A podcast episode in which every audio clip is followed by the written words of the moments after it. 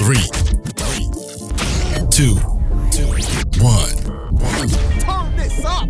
That's right. You're listening to the It's My Time podcast, a recording of the experiences, past and present, of everyday people. Yes, indeed. Yes, And, and, and, and now, here's your host, You know who it is. the one, the only, Let's go.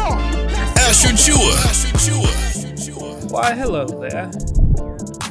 Back on the podcast, part two of Road Rage Diaries. A recap of what I've learned so far, two years into podcasting. A big thing I've found so far is my voice in podcasting. By that I mean being able to speak on a regular basis I've learned to find strength in my voice. For one, learning how to project and inflect properly, but more so being comfortable speaking with clarity on a regular basis. A lot of times, or at least for me thinking back, when I first started the podcast, or just getting used to speaking out loud around people, I seem to have this hesitation or this nervousness to me, a bit of unsurety. But the more and more I find myself getting into the practice and the habit of recording a podcast or just jotting down my thoughts, whether they be journaling on a daily basis, weekly, monthly, it's like the more I do this every week, it it's building the muscle and something that I've grown to appreciate in myself during this journey has been a mental fortitude. A lot of times I've seen mental toughness or I've heard of mental toughness spoke about in a way to where you have to be mentally tough when physically your body may not want to do what it is that you want to do. But in this season of my life, I'm learning that from a holistic perspective, being mentally tough means being able to express emotion and being able to fully be who I am in the times that where I find myself, whether I'm working, whether I'm communicating with family, friends, coworkers, whatever the conversation calls for.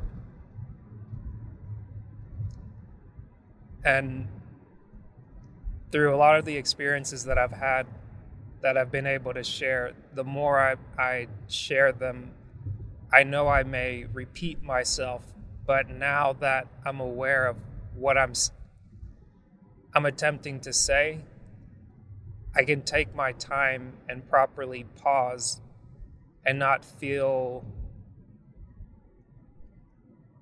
as if I've got to have it all together, but being able to take a moment, let the space breathe, let my mind breathe for a minute.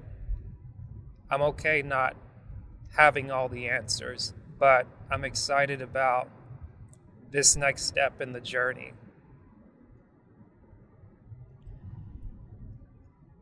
This morning, I'm actually driving back to the men's retreat from which I have spent the weekend. And something I found about this retreat, going back up here on this mountain for the third time, is that there's power in in being part of a tribe. There's power in brotherhood, and there's a strength in being able to lean on other men, but to be a, a stronger man by having godly men. In a But- quarter mile, turn right onto Old Tennessee 35 North. There's something to be said about being in a space where other men allow you to be more of who you are by challenging you and asking you to be at your best because the better you're you're at your best Onto Old Tennessee 35 the more they can operate at their best and then that that just puts you in that it puts me in a space where I, I can function very effectively.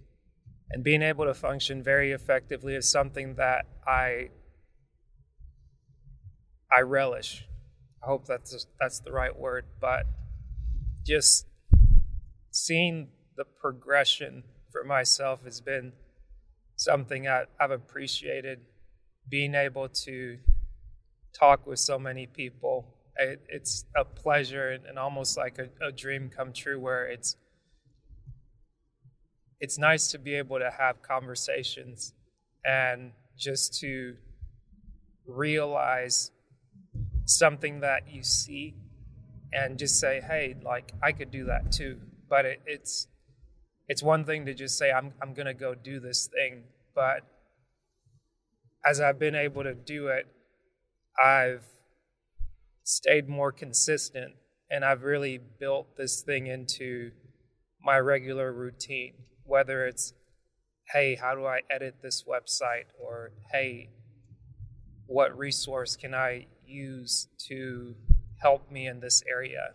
Or if somebody comes to me with a question that I may not be 100% confident in answering, just being able to acknowledge that gives me pause and appreciation for how far I've come. Something I, have learned this weekend, and I think it applies here, is establishing a baseline and really having a, a way of measuring where I'm at now from where I was.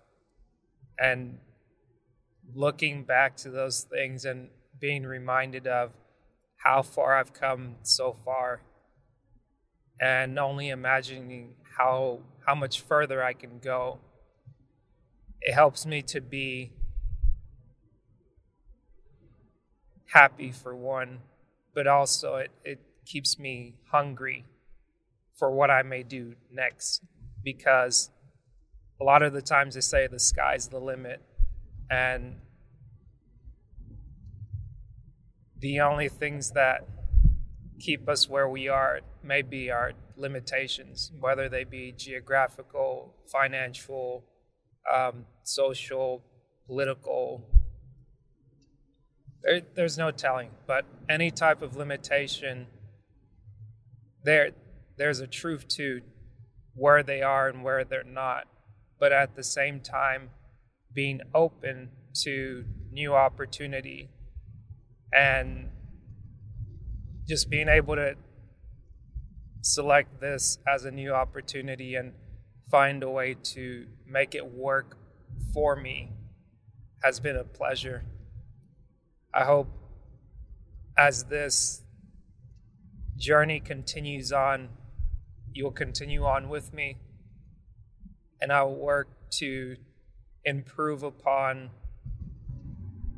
what we have, what we're building, and where we're going, with the dream to always highlight the every person. Some people may say regular, some people may say Joe Blow some people may say, hey, this is my superhero. This is the person, these are the people that matter to me in my life. But